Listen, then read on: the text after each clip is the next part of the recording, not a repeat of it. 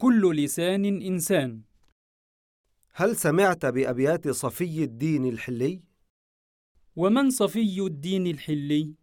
هو شاعر عربي ينسب إلى مدينة الحلة العراقية التي ولد فيها عاش في القرنين السابع والثامن الهجريين وعن أي شيء تتحدث أبياته؟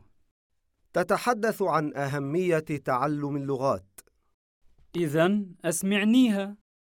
يقول الشاعر بقدر لغات المرء يكثر نفعه فتلك له عند الشدائد أعوان. فبادر إلى حفظ اللغات مسارعا فكل لسان في الحقيقة إنسان. أبيات جميلة جدا. أظن أنني استمعت إليها قبل ذلك من المذياع. واستمعت أيضا إلى القول المأثور من تعلم لغة قوم أمن مكرهم. أمن مكرهم وفهم محاوراتهم واطلع على ثقافتهم ودخل إلى قلوبهم واستفاد من علومهم ومعارفهم وأثر فيهم وتأثر بالأخلاق الحسنة لهم. في الحقيقة لقد بات تعلم اللغات الأجنبية أمرا ضروريا في عصرنا الذي نعيش فيه سمعت أن الناس يقبلون اقبالا كبيرا في مختلف دول العالم على تعلم اللغات المختلفة ولا سيما العربية لماذا تحظى العربية بهذا الاهتمام المتزايد؟ العربية ليست كأي لغة فهي لغة الصلاة لكل مسلم.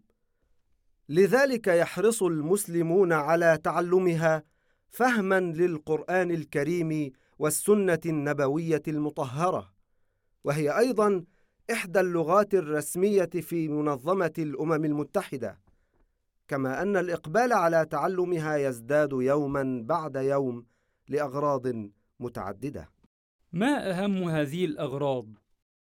أغراض دينية وسياسية واقتصادية وثقافية بل حتى سياحية وعسكرية. لكن بعض الدارسين يظن أن العربية صعبة. هذا ليس صحيحا. فالعربية في حد ذاتها ليست صعبة بل هناك لغات أصعب منها بكثير ولكن الظروف التي تحيط بها تعطي انطباعا بذلك مثل ماذا؟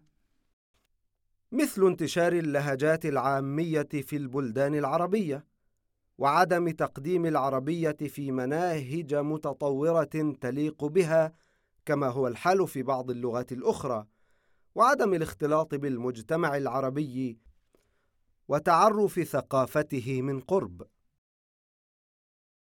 وهل هناك محاولات جادة لحل هذه المشكلات والقضاء عليها؟ بالتأكيد هناك جهود كبيرة لنشر العربية وتعليمها من مؤسسات عربية وإسلامية داخل الوطن العربي وخارجه لا سيما مع تزايد الإقبال على تعلم العربية وإتقانها لأنها كما قلنا المفتاح لفهم القرآن الكريم والسنة النبوية آمل أن يأتي اليوم الذي تصبح فيه العربية الفصحى هي اللغة السائدة بين الناس في العالم العربي والإسلامي حتى في أحاديثهم اليومية. كل آت قريب إن شاء الله